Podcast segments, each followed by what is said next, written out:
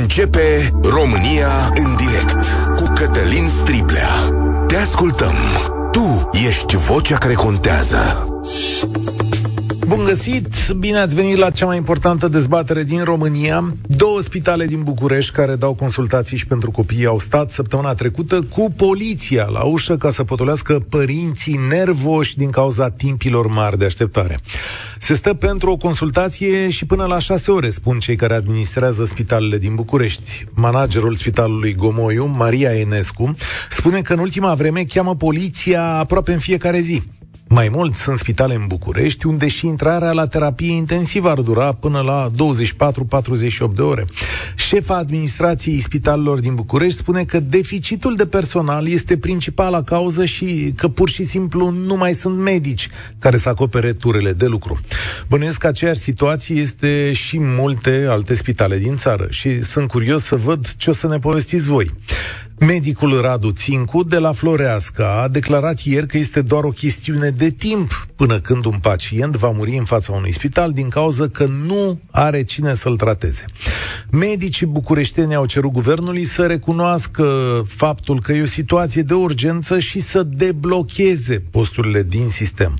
Acestea au fost blocate de diversele restricții bugetare inițiate de coaliție pentru sfârșitul anului 2023. Și de aici începe problema noastră ca societate, prieteni. Și vă rog pe cât posibil, poate o să deslușiți voi astăzi ce se întâmplă. Iată cum stă situația. Pe fondul măririi salariilor medicilor în trecut și a creșterilor cheltuielilor de sistem, dar și ca urmare a unei crize bugetare majore, Guvernul Ciolacu a luat câteva măsuri de limitare a deficitului. Una dintre aceas, acestea este blocarea angajărilor la stat, inclusiv la medici. Dar România avea deja un deficit de medici. De fapt, noi nu pierdem medici pentru că pleacă din țară, se întâmplă și asta în mod evident, dar nu avem medici pentru că nu îi angajează nimeni la stat. Anul trecut, doar 12% dintre rezidenții absolvenți și-au găsit posturi în spitale publice. De ce? Păi nu sunt bani, tocmai spuneam, pentru angajarea lor. Și să cădem de acord, toată lumea a spus, noi toți, inclusiv aici, am cerut statului, domnule, taie cheltuielile. Și iată efectul din acest moment. Al doilea motiv este că nici medicii nu sunt atrași să muncească în orașele mai mici, dar aminte la țară. Nu sunt bani și nici idei pentru treaba asta. Dar stați un pic, că asta nu este tot. În anul 2023 s-au pensionat 10.000 de polițiști și jandarmi. 2500 dintre ei s-au pensionat numai în luna decembrie 2023 au fost atrași de mărirea pensiilor cu 14% și evident că oamenii nu mai sunt în sistem. Ministrul Predoiu a spus la Euronews că este cel mai mare deficit de poliții și pompieri din România din ultimii ani, din existența statului nostru. Cumva, deși am depășit cheltuielile și avem un deficit bugetar de 5,7%, adică cheltuim imens, noi nu avem bani să plătim serviciile esențiale, precum sănătatea și siguranța. Și desigur n-ați uitat, nu avem nici profesori. Dar măcar s-a mai tăiat din cheltuieli, nu-i așa? Ceva trebuie că facem teribil de prost. Ori nu cheltuim banii cum trebuie, ori nu strângem taxele necesare. Cert este că am ajuns cumva la fundul sacului. Să vă aud atunci. 0372069599 Vă rog să ne spuneți așa, cât ați așteptat ca să intrați la medic în ultimele săptămâni? Să ne spuneți cât de gravă e situația. Cât de mare este lipsa de medici și de asistente din sistem? Vă ascult dacă sunteți de specialitate. specialitate. Și ce facem, fraților? Angajăm din nou la stat pentru că, uite, avem nevoie în momentul ăsta să angajăm medici, profesori, polițiști. Parcă am spus că nu ne permitem. Cum facem? 0372069599. România în direct este pe YouTube, pe Facebook, pe TikTok și, desigur, la Europa FM, unde primul vorbește Ciprian. Salutare, Ciprian! Vă salut, vă salut! Era chestiunea inevitabilă în momentul în care folosești un buget X pentru un număr Y de oameni, dar cu salarii peste ceea ce ne putem permite. E mai mult decât clar dacă cineva îmi spune că nu este așa, nu-l cred și îi ofer dovezi mai mult decât clare. Adică nu poți să, ca medic și îmi cer scuze față de ei dacă o vor lua oarecum personal, cum se spune, mediul privat. Dar nu poți în momentul în care tu ceri salarii imense, și asta e adevărul, sunt imense, ca după un an de zile, doi ani, trei ani de zile te plângi că suntem prea puțini. Pe momentul în care ai cerut tu salarii foarte mari, trebuia să iei în considerare și de câți angajați ai nevoie. Nu acum, după trei ani de zile, te trezești că, de fapt, suntem prea puțini. Pe domnule, nu e bugetul tău al casei, la tine acasă. Tu acum să zici, asta suntem prea puțin de asta sau oameni la coadă și mai ai tu pe o să apar să zici că va apărea cândva când va muri vreun pacient în fața spitalului. Eu, unul, ca efectiv persoană fizică, sunt oripilat și m-am săturat de șaga asta al medicilor, care ei sunt tot timpul nemulțumiți, le e greu, Păi, Vai, poate chiar le e greu. de complicat este. Păi și acum 3 ani de zile, 4, 5 ani de zile, 6. când au ajuns la salarii de 5.000 de euro, 4.000 de euro, nu, nu s-au gândit la fel. Da, da, salariile s-au mărit în anul 2018. Uh, și în sunt unele dintre ele, unele dintre ele sunt bune, altele sunt proaste, pentru că, uite, nu scrie. există, există 80%, 90%, nu sunt bune. Sunt exagerate, domnul Striblea. Nu există Eu salariu exagerat pentru medic. 14 ore pe zi pentru 2000 de euro. Păi și 14 ei, ore pe zi. Și ei muncesc, adică nu? despre ce vorbim? Stai puțin. La... Nu, o țară nu funcționează prin a spune că cineva are un salariu prea mare pentru chestiunea ba asta. Da, ba da, medic. pentru că este anormal. Sunt câteva caste, că nu pot să-l numesc altcumva. E anormal că medicii în România au salariu mare? Păi, e anormal. Păi au foarte mare. Păi, dar adică cum îi ții în țară? Cine cum mai ții? câștigă 4 Cine mai câștigă 4.000 de euro? Păi de o țară nu funcționează spunând că cine mai câștigă 4.000 de euro. Cine muncește? Corect. Funcționează acolo în momentul în care știi să împarți cu cap de la început până la final. Nu Ascultă-mă o secundă. După ce ai tăiat toată pâinea, că Ascultă nu ai o secundă. oameni. Ascultă-mă o secundă. Unii rezidenți sau rezidenții nu au salarii de 4.000 de euro. Uite, îmi scrie cineva aici... eu nu am la început și eu ca agent Un rezident are 4100 de lei salariu, îmi scrie tatăl unui da, rezident plus, acum. 4100 de lei. Gărzi care este rezident și care a da. făcut da. școală și tot respectul Bun. pentru ei. Fac foarte mult timp școală. Într-adevăr. Și eu, ca agent de vânzări, ca să ajung la 2000 de euro, am început cu 500 de euro. Dar patronul meu nu s-a gândit să-ți dau din start 2000 de euro, ca după 2 ani de zile să zică, aoleu, nu mai am buget, România, bine, România mai are o problemă. Hai să ne ascultăm o secundă. Dacă nu plăteam salariile astea, toți medicii competenți sau cei mai mulți dintre ei ar fi plecat din țara asta. Nu este. E oricum pleacă. Nu ăsta este argumentul să-ți faci meseria pentru care ai depus un jurământ. Nu apar la televizor să spui, domnule, va muri un pacient în fața spitalului.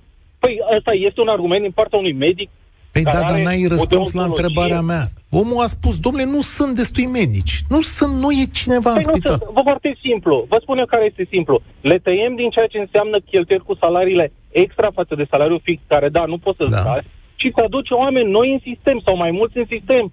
Adică noi plătim în continuare foarte mult, exagerat de mult pentru anumite case și subliniez din nou, chiar care tot ei se plâng, e ca și pesta cu dosarele în justiție. Nu putem să le soluționăm repede, că sunt puțini judecători, dar ei au salarii puțin, de da. 7.000 de euro. Păi, domnule, păi, nu problema de la ei în au, casă? Au, proble- au salarii de până în 4.000 de euro la judecători și la procurori și sunt puțini, da. Asta, asta e versiunea pentru ziar. Asta nu e versiunea e, pentru ziar. Nu e versiunea nu pentru ziar. Salariile, hei, hei, hei, salariile judecătorilor sunt publice. Intrați pe site-ul CSM și le citiți de unul singur. Da. Deci nu-i versiunea pentru ziar. Cine le plătește chiria? Păi nu mai plătesc rate la bancă, da, că sunt considerate ca... Unii au sume... chirie, unii au chirie, exact. alții n-au exact. chirie. Hai, hai să nu mai... la bancă la apartamentele, tot venit este, domnul Striblea. Tot unii... venit care pleacă acasă cu bănuții. Cine le plătește ratele la bancă? De unde ați păi scos asta? acum de ani de... Domnule, acum de ani de zile, nu. asta a fost ultima nu, a lor, nu, foarte nu, faină nu, de nu, nu, nu, nu, nu, vă rog eu, ca și vă rog de... eu, nu mai operați cu mituri. Au chirie, nu, nu au plătit. Nu, acum, acum un an de zile, când profesorii și-au cerut și ei ca să ajungă la 600 de euro, 700 de euro salariu, ați spus și dumneavoastră, nu sunt bani, nu le putem da bani. Acum nu. ne trezim că la La profesor n-am spus așa. Oricum, la profesori am spus că le trebuie mărite salariile. în direct cu dumneavoastră, dar este stresant și enervant să auzim aceeași linie, aceeași poveste.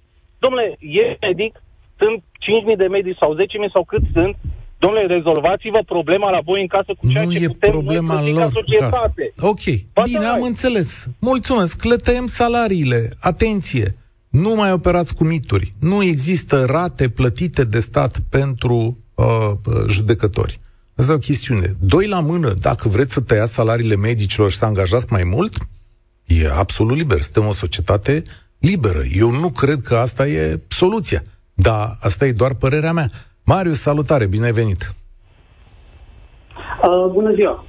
Eu aș dori să fiu mai concis și să separăm puțin uh, bugetarii, să facem o împărțire. Exact cum a zis și dumneavoastră, este o deficiență de, de bugetari în sistemul uh, medical, în sistemul de poliție, în sistemul apărării, dar mai este o latură care politicienii, din păcate, o știu, dar nimeni nu și-o asumă.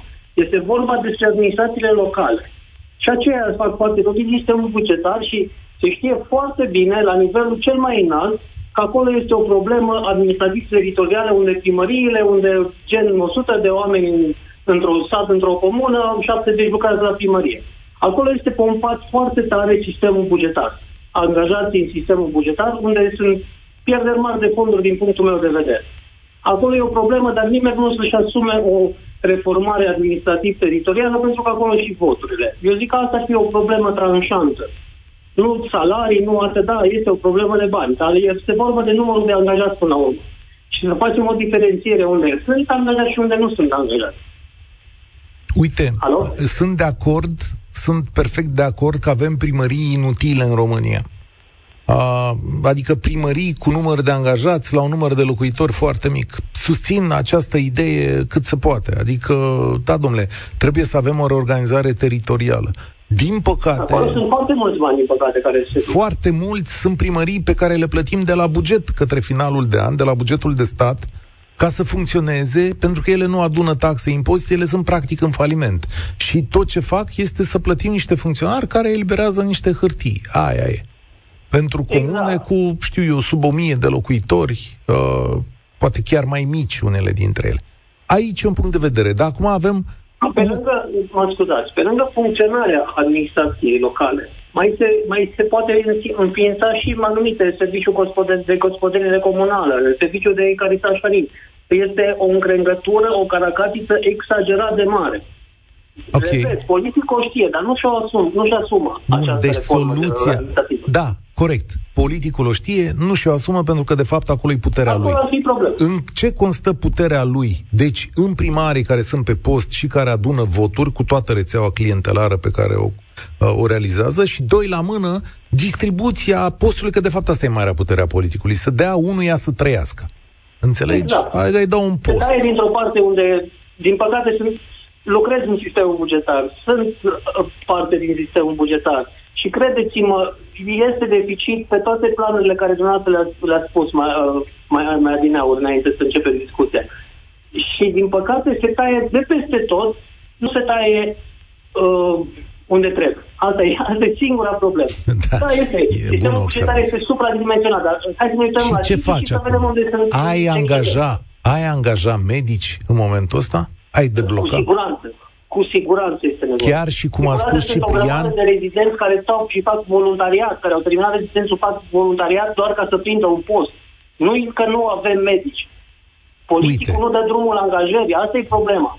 Uite, aia am să citesc, mulțumesc tare mult, Marius, citesc câteva mesaje de la medici. Alexandru pe Facebook, confirm rezident anul 3, 6 ani de facultate, 3 de rezidențiat, deci are 9 ani de pregătire de acum, salariu net de 4100, chiria în București 2700, diferența pentru transport, hrană, hrană și documentație științifică. Probabil mai luați și gărzi pe lângă ăștia 4100 dacă sunt plătite. Uh, că știu că și acolo sunt întârzieri. Sunt medic specialist, Cristian, pe WhatsApp, 6600 net, același salariu din 2018, spor de 5% ambulatoriu clinic, pot atinge maximum 7900 de lei ca medic primar, spune Cristian pe WhatsApp. Uh, președintele Sanitas din București, Viorel Hușanu, spune așa, la Spitalul Gomoiu au fost scoase posturi la concurs și anul trecut, înainte de luna mai, când posturile erau deblocate dar nu au avut adresabilitate. Asta înseamnă că nu le-a vrut nimeni, da? La un sport de 12% la pediatrie nu s-a înscris nimeni la concurs. Degeaba deblocăm posturi dacă nu le facem și atractive. Pe un salariu al unui asistent medical în jur de 4.000 de lei, asta dacă are ceva vechime, nu va veni nimeni să lucreze într-o secție de pediatrie. Deci nu se lucrează la pediatrie cu 4.000 de lei? Da, cu cât să lucrează la pediatrie? Adică cât e un salariu, fire, spuneți 4.000 de lei, hai, cu gărzi, cu nu știu ce, cred că se ia 1.000 de euro într-o lună. Cât ar trebui să fie salariul unui asistent medical ca să fie corect? Și pe o piață liberă. Vă ascult. Mario, salutare. Cu ce poveste vii? Bună ziua, domnule Sfia. Te ascult, Mario. Salutare. Mm, cred că ce s-a întâmplat cu tatăl meu are legătură, s-a întâmplat zilele trecute, practic, are legătură cu subiectul dumneavoastră. Te rog. Uh, și anume, a decedat în preajma Crăciunului, undeva l-am mormântat pe 24, mai exact. Uh, și cred eu, tot din cauza sistemului și a modului în care funcționează, sau mai bine zis, nu funcționează lucrurile în țărișoara aceasta. Uh, mai exact, am să încerc să fiu cât mai scurt posibil. Uh, după ceva probleme de uh, a inimă, să zic, uh, insuficiență respiratorie, a fost la noi în Galați, uh, la ceva controle, a decis să meargă la Iași, uh, a făcut o coronarografie, i s-a spus că e în punctul în care centurile nu-și mai fac, uh, nu mai au rostul, eu spera să își poată pune centuri, s-a spus că are nevoie de operație de bypass. A fost trimis înapoi la Galați să-și facă analizele premergătoare operații.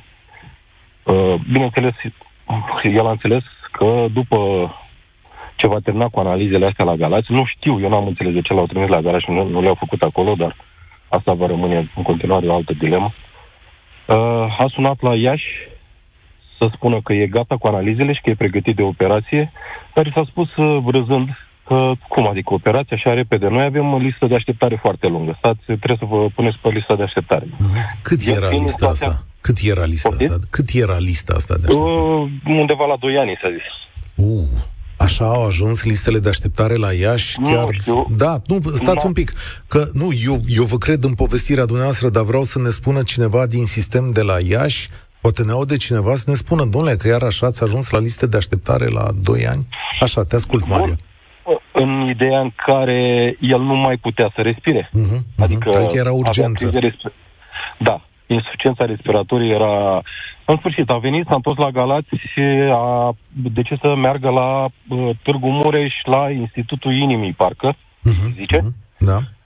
A intrat la un medic cardiolog acolo, în... cred că am numele notat pe undeva, dar nu cred că are atâta importanță, Ok.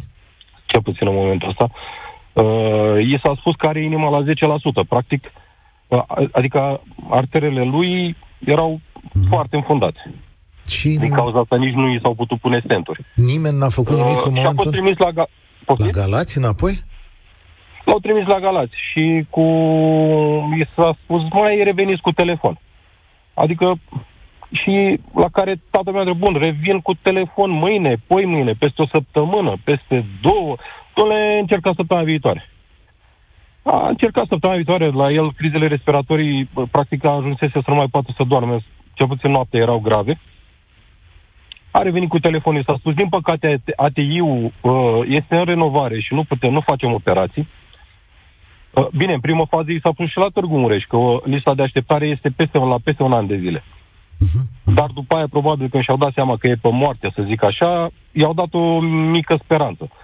Dar în momentul în care el de la Galați a sunat și a spus, doamne, nu mai pot, mor, i s-a spus, totuși nu vă putem opera, că nu știu ce probleme sunt la ATI. Uh, a ajuns înainte, deci în data de 21 s-a adus la urgențe la spital la noi, la, la Galați, la județean. Uh, a doua zi, pe 20, deci vineri, pe 22, uh, au hotărât să-l bage în sala de operații, să încerce să-i pună un stent ca să-l poată duce până după sărbători. A, ei de la Galați au încercat să-l trimită la undeva în țară la operație de bypass. Mhm. Și n-au găsit medic disponibil. Practic, toți medicii erau uh, Nu în erau. concediu. Nu era niciun Nu medic erau, să da. poată opera. Da. Și vineri l-au băgat în sala de operații să-i pună un stent. După ce a fost scos din sală, inima a cedat, insuficiență respiratorie. Îmi pare tare rău de ceea ce aud. E foarte Uh. posibil ca lipsa de medici să ducă la această situație. în unele cazuri bănuiesc că și lipsa de omenie sau, bă, cum să zic, faptul românesc pe și le-au spus că n-ai avut o pilă, îmi pare tare rău de pierderea ta și bă, apreciez că ai sunat la radio să povestești asta. spune cu ce, cu ce inimă, cu ce gânduri, cu ce sentiment ai rămas tu după toată povestea asta? Um, ce sentiment? Ultimul să stingă lumina, domnule Strible. În sensul în care ți-ai dori să nu mai locuiești în țara asta. Absolut. Vezi vinovați? Să... Mă scuzați. Adică am ajuns atât de scârbit, Era, eram destul de scârbit, dar parcă începusem să mai să-mi recapăt un pic speranța pentru fetița mea care are trei ani. Zic, măi, hai că poate totuși lucrurile merg spre bine. A, nu știu, poate și din cauza, sunt eu acum la cald, așa, încă vă dați seama și poate gândesc un pic distorsionat, dar parcă aș vrea să văd că se stinge lumina în țara asta. Îmi pare rău. Sincer, îmi pare da. rău de ce uh, ți s-a întâmplat. Și îmi pare rău că da. medici din atâtea localități din România nu au găsit cumva de cuvință să, să, să vă dea una da. de ajutor. Chiar. A murit un om deosebit care avea mulți ani înainte de trei. Câți ani avea? 59. 59 de ani. Uh-huh. Îngrozitor. Vedeți, Mario, îmi pare tare rău. Te îmbrățișez și toate cele bune. E singurul lucru pe care cred că e cuvincios să, să-l spunem acum. Și poate, știu eu, domnii de la Iași, de la Târgu Mureș, de la Galați, care aud această întâmplare și poate știu, dar trebuie să știe că undeva în această țară motivele puteți să le stabiliți voi, suflarea medicală sau voi care ascultați această emisiune. Un om de 59 de ani s-a prăpădit pentru că nu am găsit medici. Sau medicii care erau disponibili n-au putut să facă treaba asta. Uite astea sunt efectele tuturor deciziilor pe care le luăm noi în timp ca societate și ca politică. Cea mai mare dezbatere publică din România. În direct la Europa FM cu Cătălin Striblea. Medicii care nu au implicații politice pentru a se agăța de posturile din spital, după ce ajung să devină medici primari, merg să muncească și la privat. Lucrez în domeniul promovării medicale și cunosc medici care lucrează la câte patru policlinici private, tocmai pentru a avea un salariu decent. Cine zice că salariile sunt exagerate, vorbesc despre aproximativ 20% din cadre. Așa cum am mai spus, medicii primari ancorați de partidele politice la spitale de stat medicii mai tineri au un viitor nesigur. Acum, știi, cumva te contrazic, Robert, pentru că, domnule, un medic bun, primar, specialist, nu-i trebuie, domnule, o pilă politică astăzi, așa consider eu într-un spital din România. Ce dacă ai un ortoped bun aici la București, trebuie să-l susțină Nicușor Dan ca să aibă în spital ceva? Uh, Badea, salutare, e un nume de familie, cred. Salut, da, așa este, este un da. nume de familie. Proced... Nu trebuia, de, ce să vă contrazic din prima secundă. să spuneți că un medic nu are nevoie de un politician în spate. Da. Uitați-l la, la, la fetele astea care au făcut un spital. Cât scandal au primit pentru ceva făcut pe timpul lor. Pe... Da, da, da, da, da. Acolo e altă situație. Pă, și da, acea situație, acea situație puneți-o în, în tot contextul, în, în toate spitalele în România. Sunt foarte puțini oameni care vor să facă ceva. Eu lucrez într-un domeniu în care uh, am contact cu toate spitalele din România. Din păcate, lucrez în accidente rutiere, despăgubire de victime. Și toți oamenii care ajung în spital după un accident rutier uh, trec în prima dramă prin faptul că uh, circulația în România este așa cum este. Da, și sistemul te ucide. Fără drumuri, fără legislație, fără polițiști în stradă, fără nimic. După care vine un, un, un, un, un om care își pune viața în pericol, te scoate acolo între fiare, da?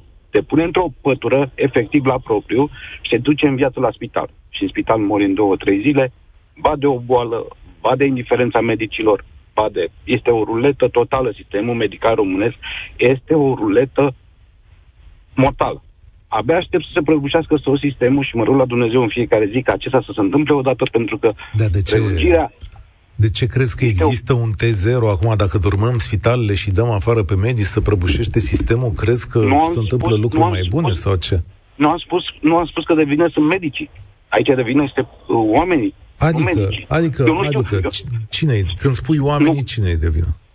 Oamenii din sistemul medical.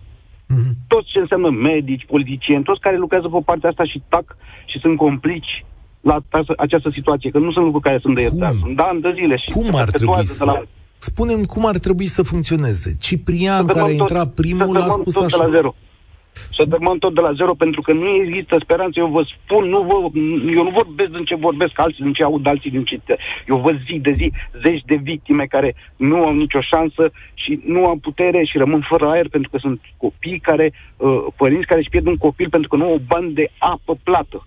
Nu mai vorbesc de medicamente și de... Uh, nu intru... Uh, încerc să, să nu vă mănânc din timp și înțelegeți-vă. Sistemul cred... românesc, cel puțin în cel de urgență, suntem... Uh, am trecut de limita aia, de, de, de ani de zile, de, de orice limită. Aștept să se prăbușească din clipă în clipă, să se derume totul și să luăm de la început să construim altceva cu, eu nu cu cred. Oameni, poate. Eu nu cred. Adică nu cred că ceva se poate dărma în uh, absența unui război, nu cred că găsește alți oameni, nu, nu ai de unde să-i aduci, ăștia sunt cei pe care îi avem, de fapt cei pe care nu-i mai avem, și nu există chestiunea a construi de la zero că deja avem o grămadă de lucruri funcționale în România.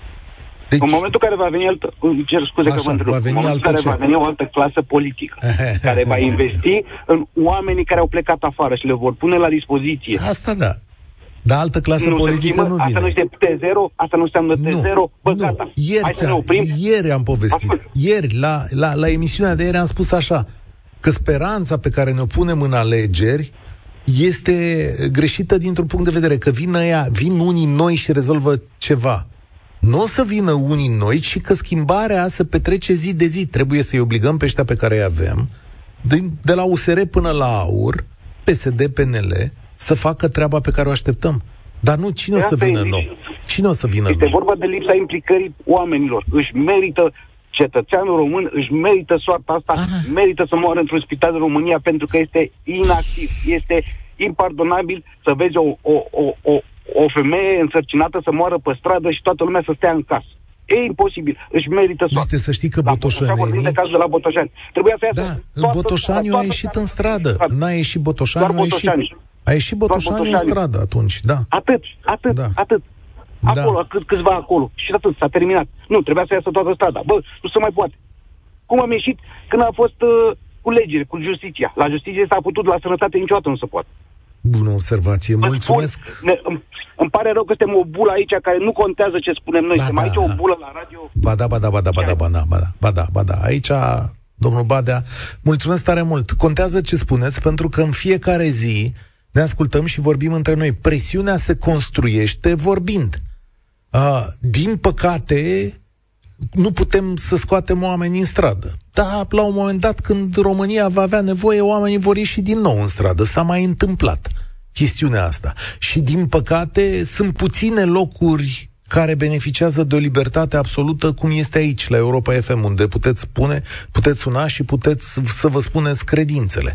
Noi nu luăm bani de la partidele politice ca să băgăm gunoiul supreș, așa cum se întâmplă în multe alte locuri. Aș vrea să rețineți lucrul ăsta. Radu Tincu, medicul de terapie intensivă și toxicologie de la Floreasca, spunea ieri așa, nu putem avea pretenții la servicii de calitate atâta vreme cât acei pacienți sunt îngrijiți de un personal deficitar. Unele spitale funcționează cu jumătate din normativul de personal și cred că această acceptare a acestor deficiențe nu face decât să-i condamne pe oameni la moarte. Este clar că ne punem cu toții întrebarea dacă nu cumva cineva, la un moment dat, în fața unui spital, va muri pentru că nu există un medic care să-l trateze. Cristina, ești la România în direct, salutare! O salutare! Uh, sunt mămica doi băieței de 5 anișori gemeni și vă spun cu... locuiesc în București și vă spun cu, inima pe, cu mâna pe inimă că mi este frică să se îmbolnăvească. Și nu pentru că suferim, sufer eu, suferă ei, ci pentru că nu avem unde să mergem în București. Dacă mergem la o cameră de gardă, cu siguranță stăm 5-6 ore. Stăm 5-6 ore pentru că în București, la camera de gardă, nu vin uh, doar copii, copiii din București, ci vin copiii din localitățile de lângă București, inclusiv din orașele de lângă București și aici fac referire la Alexandria. Întâmplător, nepoțica mea a ajuns la spital pe 23 decembrie în Alexandria, fiind la bunici, făcuse o toxinfecție alimentară, indigestie, ceva de genul, și am aflat cu stupoare că în Alexandria există un medic de gardă, o pediatru, o dată la 10 zile. Da, nu mă miră. Ceea ce mi se pare, ceea ce mi se pare dureros. Iar toți oamenii pe lângă București vin în București. E normal să fie camera de gardă de la Gomoiu super aglomerată. E, de ca, e normal să fie Absolut. camera de gardă de la Marie Curie iarăși foarte aglomerată. Uh, anul trecut unul din băieței a avut o otită repetată și a fost nevoit să mergem de mai multe ori la camera de gardă, am ieșit plângând, plângând de mila medicilor care trebuie să-și desfășoare activitatea într-un mediu atât de stresant pur și simplu nu am rezistat eu psihic în, la consultul copilului meu în condițiile în care el era foarte liniștit, cu minte, nu plângea, dar erau ceilalți copii în preajmă care plângeau, părinți foarte stresați, agitați, Știu care făceau atmosfera... scandal și medici, și medici care trebuie să-și desfășoare actul medical într-un astfel de sistem. Uh, sunt, nu sunt prea mari salariile pentru medici, vă spun cu mâna pe inimă, nu sunt prea mari în astfel de condiții. Uh, sunt bani în România, nu sunt distribuiți unde trebuie și vedem lucrul ăsta în toate emisiunile de la ProTV România Te Iubesc, unde vedem că se construiesc uh, cămine culturale două într-o comună de prin Dolj. Ce să facem cu ele nu știm. Săl de sport la 4 km de școală, iarăși, stăm cu lacătul pe ușă pus, sunt bani, Colegii Dar, de la... nu pleacă unde, pleacă, unde trebuie. Colegii de la România Te Iubesc o să se întoarcă în programul nostru, zicem noi că din februarie, de când s-a apucă și ei de treabă. Dar acum, acum, sunt două chestiuni. România reușește prin chestiunile sale politice să risipească o grămadă de bani. Da, eu o să îndrăznesc și o să mai vorbim emisiunile viitoare, să știți că nu sunt atât de mulți bani, pentru că mulți dintre concetățenii noștri nu-și plătesc taxele, fie că e vorba de companii, fie că este vorba de persoane private. Adică avem cereri foarte mari de la statul român, dar plătim destul de puțin. Și asta este demonstrabil scriptic. Vreau, am făcut paranteza asta. Uh, spunem acum, când ai nevoie de un medic, la cine apelezi tu, Cristina? La medicul de familie. Uh-huh. Mulțumesc lui Dumnezeu, e un medic destul de implicat, îmi răspunde, indiferent că este weekend, că este sărbătoare, și la medicul pediatru. Dacă este urgență, sun, îmi răspunde. Uh, dacă mi este urgență, trimit un mesaj pe WhatsApp, primesc răspuns când se eliberează. Am primit răspuns sâmbătă la ora 10 noaptea, duminică dimineața la 6. Iarăși un respect deosebit, oamenii ăștia nu mai au viață privată. Efectiv, nu au. Când merg în cabinetul medicului de familie, uh, în în afară de faptul că încearcă să vorbească cu mine sau să consulte copilul, trimite 10 mesaje la alți pacienți bolnavi care o abordează pe telefon sau pe WhatsApp. E într-o continuă agitație. Da. Și un alt aspect. Am o soră care este asistentă medicală într-un Așa. spital de pneumofiziologie din județul Neamț. Biserican, mai exact.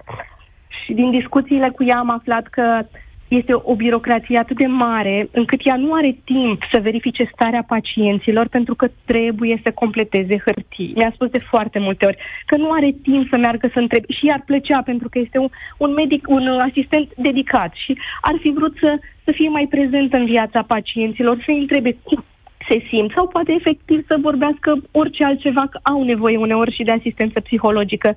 Din păcate nu se poate. Au nevoie să completeze atât de multe hârtii o cere norma europeană, dar uh, numărul de pacienți este mult prea mare pentru, pentru cât pentru sunt. Asta e uh, paradoxul exact. României. Mulțumesc tare mult, Cristina. L-am sunat pe expertul în politici publice, Sorin Ioniță, de la Expert Forum, se numește organizația sa. Uh, bun găsit, Sorin Ioniță.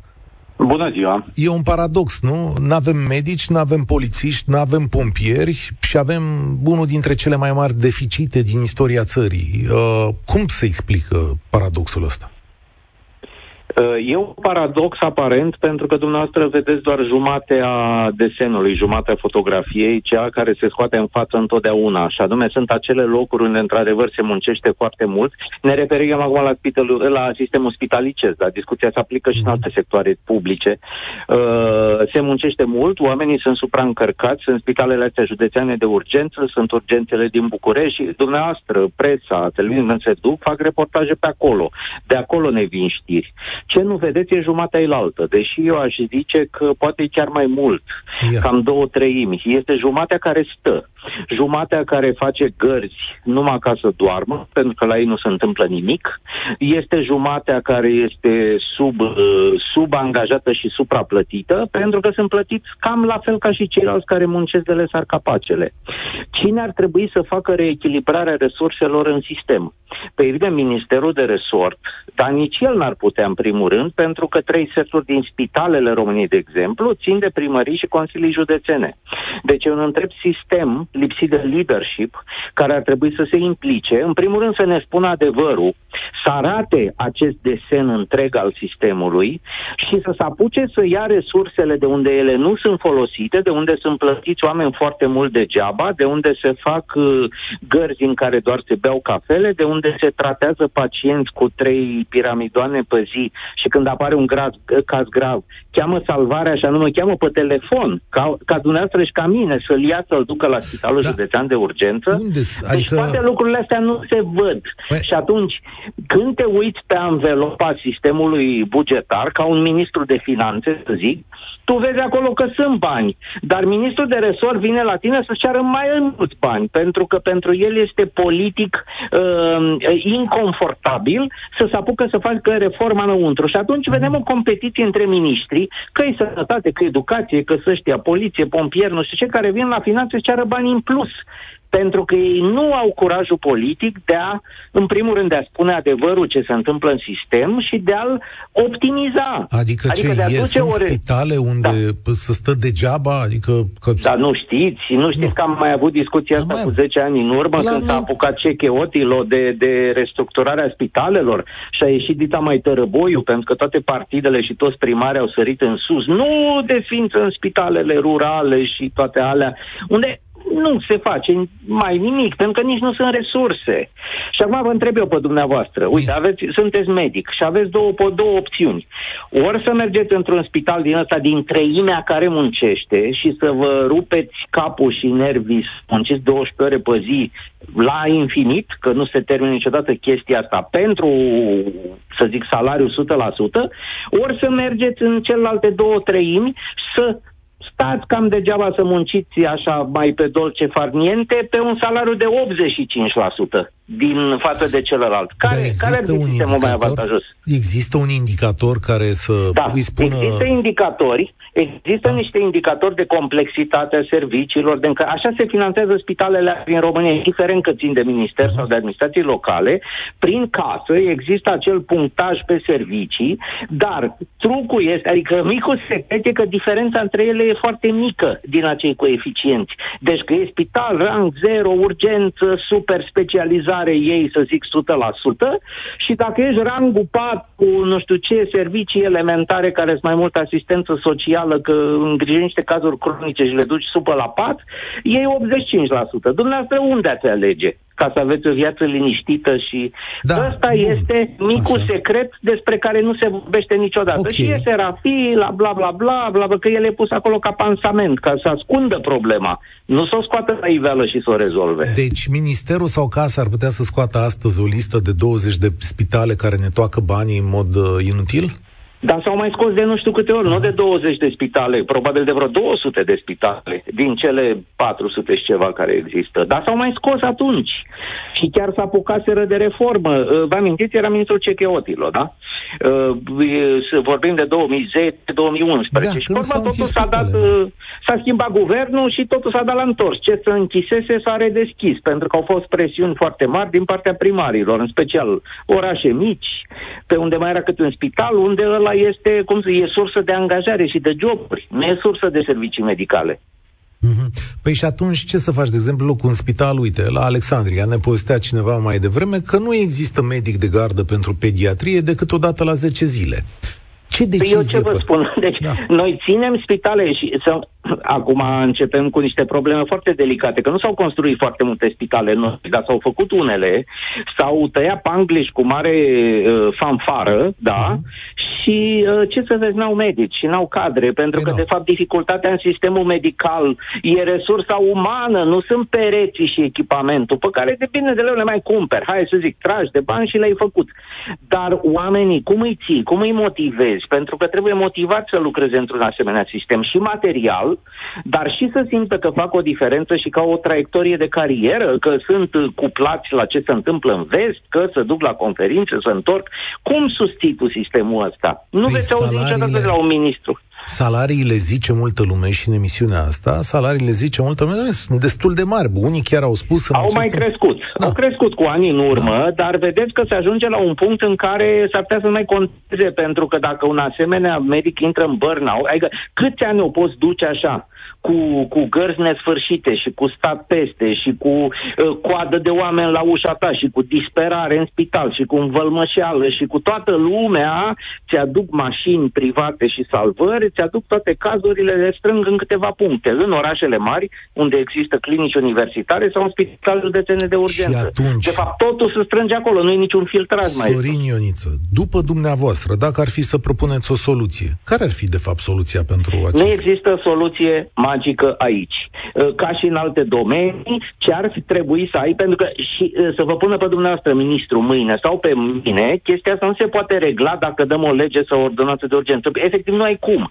Sunt prea multe probleme, uh, uh, cum să spun, înnodate una între alta, inclusiv uh, șef de clinică care și-au practica privată alături și rezolvă cazurile pe banii statului și încasează, pe, facturează la clinica lui privată, deci sunt o grămadă de complicații în sistem.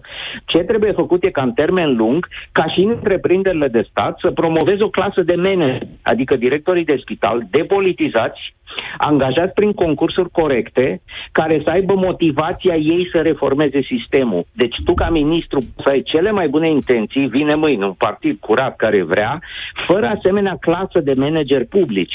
Perfect aplicabil și în companii de stat și peste tot. Fără ei, dacă tu i-ai distrus, i-ai politizat, i-ai deprofesionalizat, ai adus numai nătărăi și uh, clienți politici, nu vei putea gestiona sistemul, pentru că cât de bine vei da ordine, vei face legi, ei vor găsi căi pe lângă ele ca să te saboteze. Asta se întâmplă acum. Sorin Ioniță, Și mu- mulțumesc. soluția e pe ani de zile. Dacă ne apucăm acum să creștem asemenea manageri, să-i aducem care să fie profesioniști curați și să vrea să reformeze un spital 2, 3, 5, îi vom avea în 10 ani. Dacă nu, nu. Asta e vestea proastă a zilei. Mulțumesc tare mult, Sorin Ioniță, de la Expert Forum. Îl găsiți ușor și pe Facebook-ul, uh, pe Facebook-ul său. Uh, mulțumesc tare mult încă o dată. Știți că România în direct de ieri e mai lungă. Am început de ieri și o să ținem uh, pentru totdeauna așa. Durează până după 14 și 20 de minute. Știu că e Cezar pe fir. Cezar îți mai solicită îngăduință câteva secunde că dăm publicitate și emisiunea continuă imediat. România în direct. Cătălin Striblea la Europa FM. Soluția propusă de Sorin Ioniță pentru criza actuală e o soluție de lungă durată, adică pregătiți manageri, oameni care să refacă sistemul sanitar de acum în 10 ani. Doar că vorba lui Radu Țincu s-ar putea să moară cineva mâine. Și ministrul de finanțe, domnul Boloș, a zis, domnule, uh, să știți că eu angajez 5.000 de oameni. Uh, face bine, așa pe repede înainte, e prima mea întrebare și hai să facem așa, 0372069599 cât ați aștepta să intrați la medic în ultimele săptămâni? Cât de mare e lipsa de medici și asistente din sistem? Vă aștept și pe voi să vă aud, dar e important. Și poate România să mai angajeze medici, polițiști, pompieri în acest an? Cum procedăm? Cezar, mai ești acolo? Bună, Cătălin, da, sunt. Ești un om cu răbdare, Uh. Cezar. da, sunt uh, proaspăt medic specialist Oh, și deși activez într-o specialitate în care este un deficit major, um, nu sunt posturi. În momentul în care eu am dat rezidențiatul, s-a scos un singur post la concurs la nivel național. ce specialitate ai? Medicină sportivă. Ok, bun. Cu toate că sunt uh, multe, sunt puține locuri la rezidențiat, sunt multe locuri în țară unde nu există medic de medicină sportivă. Sau unde un medic de medicină sportivă nu poate să facă ce ar trebui să facă un medic cu, cu un cabinet echipat cu, cu încă un coleg. Și so, sunt colegi care nu vor să plece din centrele universitare. Și asta se întâmplă, cred eu, în toate specialitățile. Uh, colegii nu vor să plece din centre universitare pentru că acolo este atât resursa umană cât și, cât și resursa financiară, cât și viața de după muncă. Uh-huh, uh-huh. Nu poți să pleci, să te întorci acasă, de unde fi tu, um, după 10 ani de facultate și rezidențiat și să îți duci viața normal, pentru că acolo unde te întorci nu există absolut nicio facilitate pentru tine, nu există absolut nimic de făcut. Tu cum ai ales? Uh, pur și simplu, cum am ales această specialitate? Nu, nu, nu. Cum ai ales? Unde lucrezi? Adică unde ai ajuns? După ce ți-ai îndeplinit? Nu am post. Nu am, nu am un post. Ah, n-ai un deci, post. de am luat, încă n-am terminat rezidențiatul. Rezidențiatul meu se termină pe 30 ianuarie. Ok. Uh, am absolvit examenul de specialist și nu am încă un post, pentru că nu am luat locul uh-huh. cu post, deoarece postul era la Miercurea Ciuc. Ah, și ce e? E greșit la Miercurea Ciuc, adică nu e... Nu e, nu e nu absolut. E. A luat alt coleg postul, sunt ah. convins că el se va duce la post, îi urez foarte mult succes, uh-huh. dar uh, nu era pentru mine. Ok, de acord. Și tu ce ai vrea să faci? Să rămâi, hai să, nu știu de unde sunt, din București, din Iași? Da, din București. Din București. Ai vrea să rămâi în București? Um, eu aș vrea să rămân în București, dat fiind faptul că mai am unele, în timpul rezidențiatului, zicem, am dezvoltat anumite relații și mai am unele contracte de colaborare. Uh-huh, uh-huh. Te înțeleg, e absolut firesc. Și asta e... Bun. Asta e singurul... Asta e, asta e obiectivul meu. Dar există și partea cealaltă, partenerul meu de viață nu are ce să facă într-un oraș din provincie.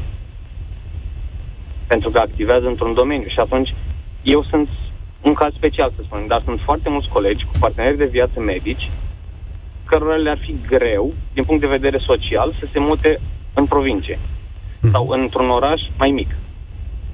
Am înțeles acest lucru, văd dilema, uh, nu-i găsesc rezolvare, adică știi că uh, noi ca societate sau eu ca societate trebuie să ca om al societății, trebuie să fim conștienți de faptul că e nevoie de medici la Miercurea Ciuc, și la Vaslui, și la Zalău. Țara e mare, adică Absolut. adică nu puteți fi toți în București. Da, acum la nivel personal, sigur, știu, ai de ales, vei rămâne în București, vei face tot ce e posibil să rămâi în București. Întrebarea e cum rezolvi ca toată țara să primească medici ca tine. Cum faci? Um, scoase posturi la rezidențiat mai multe. Sunt spitale, în spitale în țară care au nevoie de medici, dar nu scot posturile la rezidențiat, ca rezidenții se poată ocupa din prima post. Este altceva să începi rezidențiatul cu gândul că tu ai un post la care te poți duce. Mm-hmm. Astăzi sunt posturile... A, aici e o problemă venită dinspre sistem. Astăzi posturile sunt blocate pentru că statul nu-și permite să angajeze mai mulți. Dacă post... de, de rezidenți nu cred că sunt blocate, nu au fost niciodată. În fiecare an se, scot, uh-huh. se scoate un număr de aproximativ 250-300 poate de posturi la nivel național. Și după tine câte ar trebui scoase? Sunt 5.000 de rezidenți pentru uh-huh. care se scot 300 de posturi. Uh-huh. Uh-huh. Deci, probabil că de 10 ori mai multe. Dar asta și deficitul, spun. Așa? Deficitul medical din provincie și din orașele mici este sesizabil. În, în centrele universitare, uh, nu este atât de... Nu, nu, nu-și pune amprenta atât de mare. Dar în orașele mici, într-adevăr, este o problemă și mai mare. Spune-mi cam care va fi salariul tău când vei fi specialist? Adică, mă rog, ți-ai luat uh, atestatul sau ce hârtie vi se dă acolo? Ok. Ești specialist, o să intri în spital, cu ce salariu de angajare o să intri?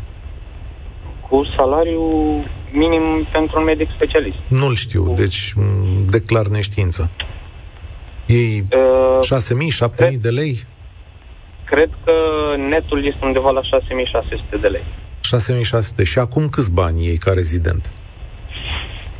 Um, depinde foarte mult de stagiile pe care le faci, pentru că sunt stagii în care ai sporuri, sunt stagii în care nu ai sporuri. Uh, e, păi și cam cât, așa, că nu, nu ne cunoaște nimeni, adică e o mie de euro. Minim, salariu, salariu minim de rezident în anul întâi este undeva la 3500 de lei. Ah. În medie, să zicem că un rezident câștigă în jur de 4.000 și ceva de lei. Da. Media cu toți colegii mei din alte specialități care dispun, care au sporuri. Am înțeles. Îți mulțumesc mult că m-ai sunat, uh, Radu. Ne ajută să înțelegem situația. Petre pe YouTube spune așa, iată o soluție, posturi în orașele cu deficit. Cine nu vrea, poftim la privat. Uh, Petre, îți dau o soluție alternativă, cea pe care nu o iubește nimeni. Ai făcut facultatea și rezidențiatul în România, societatea românească a cheltuit niște bani, te oblig să mergi trei ani la Miercurea Ciuc. Ce zici de soluția asta, Bogdan? Te oblig să mergi trei ani la Miercurea Ciuc pentru că te-am pregătit, ești studentul meu, ești, uh, am investit bani în tine, România a cheltuit cu tine. Salut, Bogdan! Nu e Bogdan? E Radu? Am... A, da, da, e Radu, îmi cer scuze. Radu, da, era Cezar cel care vorbisem eu, am zăpăcit lucrurile aici. Le mai încurc Bună, Cătălin. Radu, iartă-mă. Salut. Uh, vă salut. Vă salut cu respect. Uh, Cătălin, uh, oamenii au spus multe din ce vreau să spun și eu. Începuse discuția despre lipsa angajărilor, adică despre blocarea angajărilor. Da, asta spunea și Cezar mai devreme. Nu sunt posturi, da. Eu aș dori să, să pun doar un singur aspect și sunt extrem de multe, cred că ar trebui mii de ore de dezbatere și comisii și paracomisii. Cătălin, sunt posturi, eu sunt din uh, Timișoara, sunt posturi uh, de medici primari sau specialiști care au uh, program uh, angajați la, la stat, în spitalul județean, care au o oră, două ore pe săptămână și restul sunt în privat.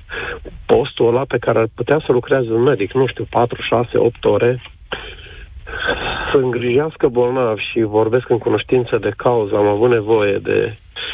Te programezi cu lunile, cu aproape un an și vei sta la mila lui sau Așa. te vei duce în privat. Ajută-mă să înțeleg, Radu. Ajută-mă să înțeleg. Deci, da, câte ore trebuie să muncească un medic conform contractului lui? Păi eu lucrez, uh, nu sunt medic, dar lucrez 8 ore, cred că în 6 ore. Habar deci, de la 7 dimineața la 6, la 13 ar trebui să fie prezent acolo. Eu nu îi zic, domnule, hai să luăm dreptul de a lucra la privat. Sigur, e o discuție. Dar cum e posibil ca un medic să stea doar două ore în spital? Că asta e ceea ce îmi spui tu. Dar nu sunt, dar se poate documenta. Deci sunt cazuri. Eu am avut o programare uh, în spitalul județean. Nu există ecodoppler, medicii care aud știu despre ce e vorba da, pentru... Așa. E o analiză așa. ecografică pentru vene, da. Pentru vene. Și te trimite la șeful clinicii care are o clinică privată a lui, uh, șeful de te trimit acolo, pentru că spune, știi, nu avem Doppler, nu se vede, e stricat, nu e pus în funcțiune, dar nu au. Deci cum e posibil ca un spital județean care e regional, pe șase județe, să nu aibă un, un ecograf Doppler și la cinci privați de 300 de metri de spital peste tot sunt ecodoppler. Iar acel profesor, iar acel specialist care te poate trata, stă două ore în spital sau nu-l prinzi și pe mai multe specialități, nu vorbim doar de ecografie sau pe vene sau în mai multe, și ei lucrează o oră, două și în rest în privat. Foarte Atunci, puține... revin, Radu, la ideea pe care am menționat-o mai devreme. Dacă ai facultate în România, dacă ești uh, rezident pregătit tot de statul român, de medici români, de societatea românească, poți să institui la un moment dat pentru rezolvarea acestei situații o obligație ca tu să lucrezi într-un spital public, la Timișoara, cazul pe care l-ai evocat. Vreme de trei ani, știu eu, pe salariu pe care îl dăm, să muncești onorabil, plătit, dar să te leg de glie, cum ar fi. Eu nu sunt într totul de acord cu tine, ținând cont că unul dintre copiii mei este medic și mm nu are nicio problemă a profesa oriunde i s-ar fi oferit în momentul când a luat rezidențiatul. Având în vedere că a, a obținut o notă foarte mare în, la rezidențiat, ă, a putut opta spre un centru universitar, spre București, de exemplu. Uh-huh. Dar uh, sunt de acord ca cei care sunt școlarizați pe banii ai noștri să li se ofere acel contract în 3, în 5 ani, indiferent unde. Deci nu te-ai supărat spunea... dacă copilul tău ar ajunge la lui, să zic, conform notelor competențe deci, era însărcinat în momentul în care a luat examenul de rezidențiat și chiar s-a pus problema că dacă ajunge în Iași sau Bacău, ea se va duce chiar acolo pentru că este tot în țara asta și pentru că vrea să facă rezidențiatul la ăia 5 ani. Deci okay. chiar asta s-a întâmplat. Okay, Dar vreau să revin, vreau să revin la, la problema aceasta. Uh, omul ăla care ține două ore blocat un post care lucrează 10 ore pe săptămână sau eu știu că 8, 2 ore pe săptămână. A, credeți-mă, m-am programat cu 3 luni și mi s-a spus uh, vă rog să-l sunați personal să vedeți dacă vine vineri în data de 29 noiembrie, că s-ar putea să mai vină în ianuarie. Ce poveste, Omul da. tine blocat un post. Postul ăla nu poate fi ocupat decât un rezident sau un specialist care poate uh, să trateze mai mulți oameni. E o foarte bună întrebare. Este o somitate. E o foarte Atât bună întrebare. Mulțumesc tare mult, Radu. Mă întorc la ce spunea Sorin Ioniță. Doar să vrei în calitate de ministru sau de, cum să zic, coordonator al creditelor din spital să vezi această realitate. Nu se poate spune nu după sau la o plecare de după două ore în spital? Bogdan, te-am pomenit. Ce? Nu, nu-l mai avem pe Bogdan? L-am strigat de două ori și s-a dus, da. Uh, Nadia, salut! Nadia? Bună ziua! Bună ziua! Îmi pare bine că mi-ați permis să pot să iau și eu cuvântul. Vreau să... Mă auziți? Da, te ascult, sigur, te ascult, te ascult. Uh, întrebam pentru că sunt la volan, dar promit că o să fiu atentă în trafic. Da. Uh, vreau să clarific faptul că sunt un medic primar într-un centru universitar, într-un spital județean de urgență, dar n-am să țin uh, în această situație partea spitalelor mari universitare, ci o să-mi îndrept atenția către uh, spitalele orășene și municipale. Eu sunt adeptul descentralizării și vă spun de ce. Pentru că vreau să fiu centrată pe pacient. Avem într-adevăr spitale uh, foarte bine dotate, universitare și cu personal foarte bine pregătit, dar asta nu o să rezolve problemele reale și multe ale pacienților care se află departe de aceste spitale. Și atunci, ca acești pacienți să aibă accesibilitate la servicii medicale de calitate, trebuie să dotăm bine aceste spitale orășenești și municipale, atât cu aparatură cât și cu personal. Cu aparatură încă mai putem. trebuie să aibă acces la el acasă și se, repede. Factorul timp în Nadia, sănătate contează foarte se mult. Se desprind da? două idei din emisiunea asta atât cât am vorbit. Una, faptul că sunt medici insuficienți, dar pe de altă parte, oameni care știu să analizeze sistemele astea spun că de fapt medici s-ar mai găsi dar că munca este inechitabil distribuită între ei, că unii sunt foarte încărcați, în timp ce alții în spitale mai mici n-au atât de multă treabă. Da, dar aici se pune problema de a forma echipe pentru consultații complexe, pentru că degeaba ai trei specialități în spitalul orășenesc sau municipal, dacă nu ai cel puțin 10-12 specialități ca să ții acel pacient acolo și să nu ajungă uh, să încarce uh, lista spitalului, uh, să zic, județean de urgență Cluj sau municipal București, unde stă și așteaptă la o programare trei luni. Deci eu zic că trebuie uniformizată Cum? această distribuție a medicilor pe specialități. Cum și apoi aplicarea asta? unor protocoale la nivel național nu se poate face dacă nu pot fi întrunite acele criterii în toate unitățile sanitare sau, mă rog, există normal niște servicii de vârf în spitalele universitare. Sunt de acord cu asta și eu lucrez acolo și am, o cali- am, am și o carieră academică, dar dacă mă gândesc la pacient, noi trebuie să descentralizăm și să oferim servicii de calitate pe multe specialități în fiecare astfel de spital.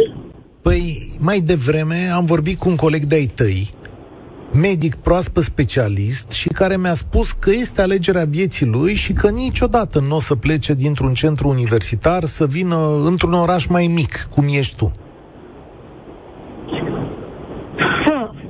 Eu, deși am, uh, deși lucrez într-un astfel de spital universitar, să știți că la nevoie nu aș da înapoi să mă duc într-un spital într-un municipiu și să organizez după modelul pe care l-am organizat în acest spital în care lucrez acum, uh, activitatea ca lucrurile să meargă și pacienții să aibă acces la niște servicii bune. Deci acum dacă ne-am ales această carieră medicală, uh, pacienții sunt peste tot și trebuie să-i tratăm egal, este opinia mea.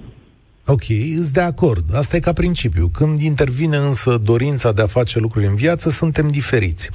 Și acum întrebarea e așa. Avem nevoie de mai multe angajări, cum sugerea, sau cum, nu cum sugerează, cum spun colegii tăi de la București în conferința de presă de ieri, adică angajați mai mulți medici sau de o mai bună distribuire a lor?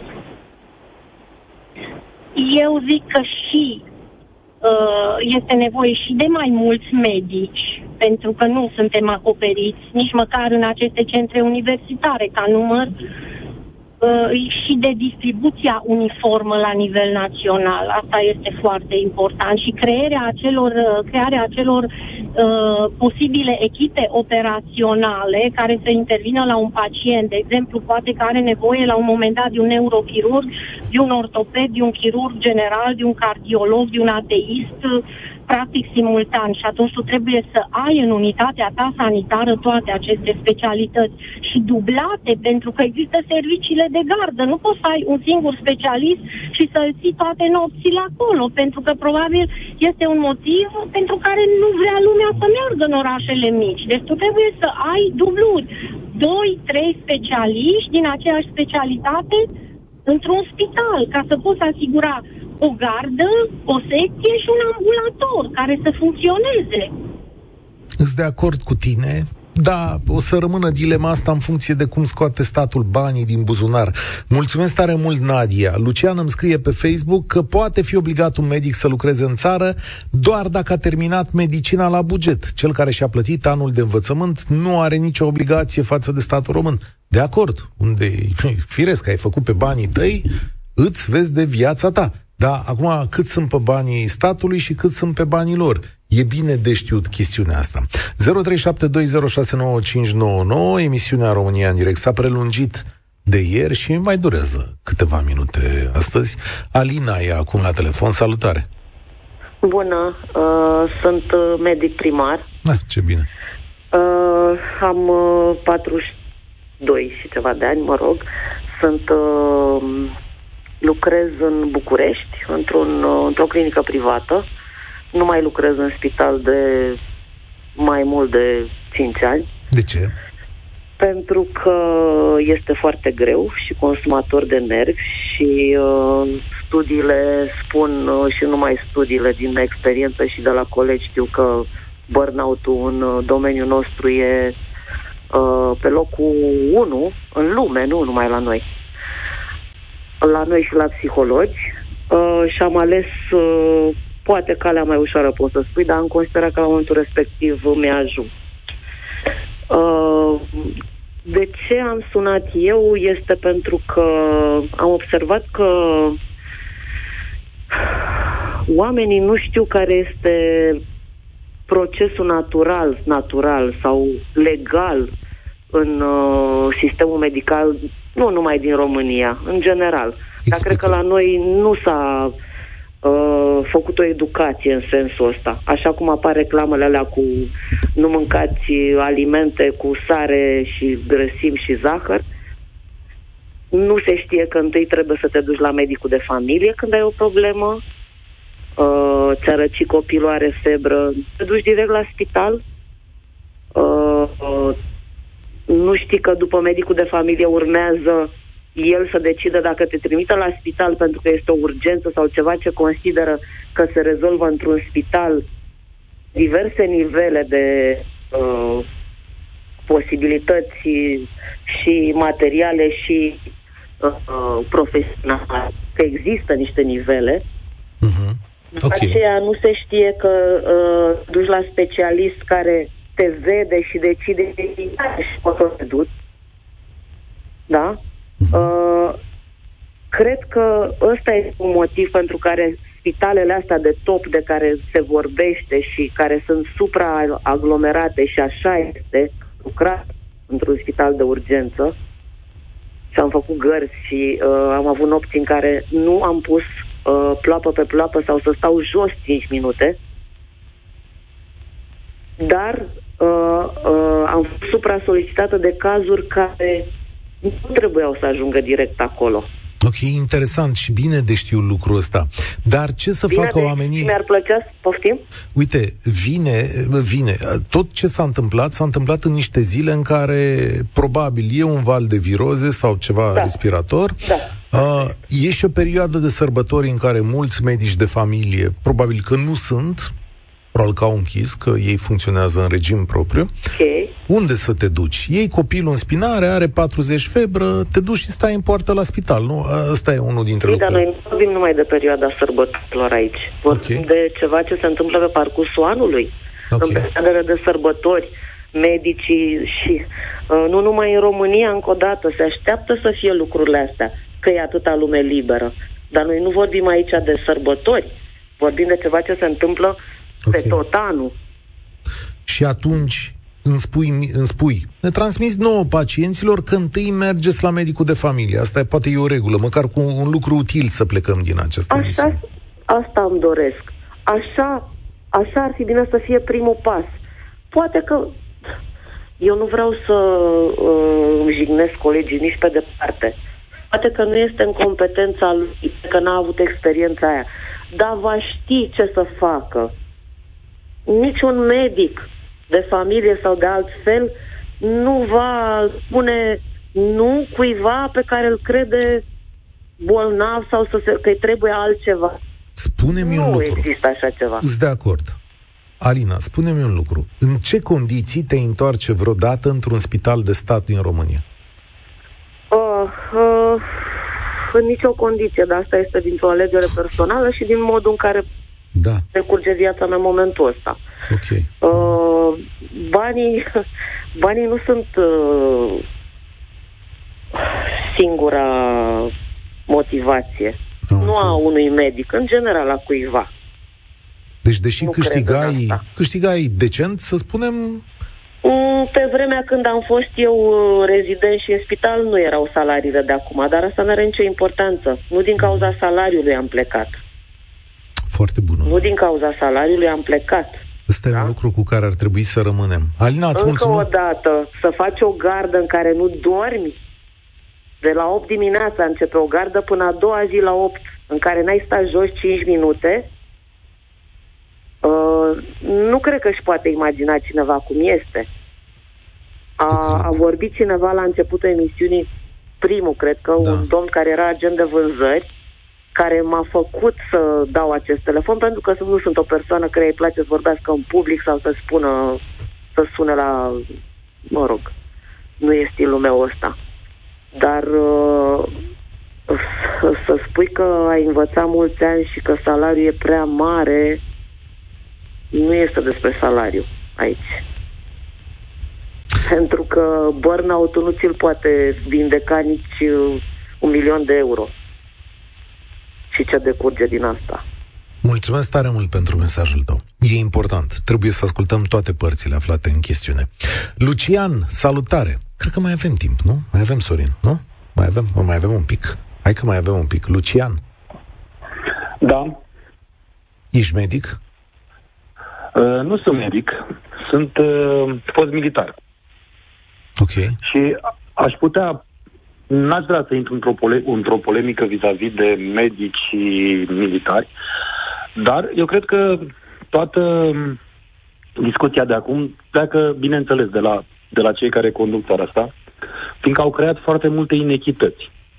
Și voi fi, voi fi foarte scurt, că vreau să abordez. Doamna mai, mai dinainte medic spunea că nu-și imaginează nimeni cum e să stai 24 de ore în picioare să fii în permanență. Eu vă spun că paramedicii de la Smurd stau 24 de ore, aproape că nici nu mai ajung în cazarmă, de la o misiune la alta. Și nu e ușor, într-adevăr, nu sunt medici. Dar nu e ușor nici pentru ei, fiindcă medicina uh, de urgență este și la medici, este, cred că, printre cele mai grele. Ăsta ar fi un prim aspect pe care vreau să-l, să spun. Al doilea aspect. S-a discutat, cred că, chiar de primul interlocutor, când mi s-a spus că se plătește la se plătește rata la a, te rog să, să schimbi uh, telefonul, da. Așa, a zis la un dat că se plătește rata la judecător, se plătește chiria. Este adevărat, se plătește, se plătește din 2019, nu numai la judecători, la militar, la polițiști, la mai multe categorii. Dacă ai beneficiat de chirie sau ai dreptul să iei chirie, dar ți-ai luat o casă, se plătește la militar cel puțin jumate din solda de funcție. Ca rată la bancă. Adică să dau o sumă de... Acum depinde ce funcție ai. Că acea, acei bani îți pot uh, acoperi întreaga rată sau o parte din ea. Deci din 2019 s-a schimbat legislația. Dacă stai în chirie, dă chirie, dar nu mai mult decât jumate din solda de funcție, dacă ți-ai cumpărat casă, îți dă aceiași bani și îți plătești rata la bancă. Deci Aici, asta este un adevăr. în fața mea, spune așa, o inițiativă legislativă permite statului să plătească ratele la bancă ale magistraților. E o inițiativă uh, legislativă a lui Alexandru Muraru, dar e doar o inițiativă. Ea nu este adoptată acum la magistrați. Din 2000, la magistrați nu știu exact, păi, dar la uh, militar este. La militar și la polițiști. Nu știu la magistrați. Ok, nu pot să deci spun. măcar ne-am lămurit asupra, nu? Unde, unde nu am lucrat. După aceea, doamna spunea că prima oară ar trebui să mergi la medicul de familie. În condițiile din București, stau în București. Ca să mă programez la medicul de familie, dau un telefon și îmi spune veniți peste o zi, două, trei, depinde când se poate. Dacă eu am copilul bonlav, sau eu, ca adult bonlav, eu nu pot să stau două, trei zile până să ajung la programare să mă vadă medicul de familie. Eu cred că aici ar trebui schimbată puțin legislația, prin și, și contractul acela cu medicii de familie, că de fapt ei sunt privați, prin care să fie obligați. Toți ne-am uitat la filmele americane, când venea medicul de familie cu, cu căruța aceea, cu teleguța aceea, să ducea acasă la om. În România eu n-am văzut medic de familie decât la bebeluși merg acasă. În rest, eu n-am auzit la persoane bătrâne care nu de se pot deplasa. Oare poți să-i obligi pe oameni să vină acasă? Păi eu pot să fac un contract. Eu hmm. pot să fac un contract și le spun medicilor de familie, doriți lucrul ăsta, vreți bani? Da.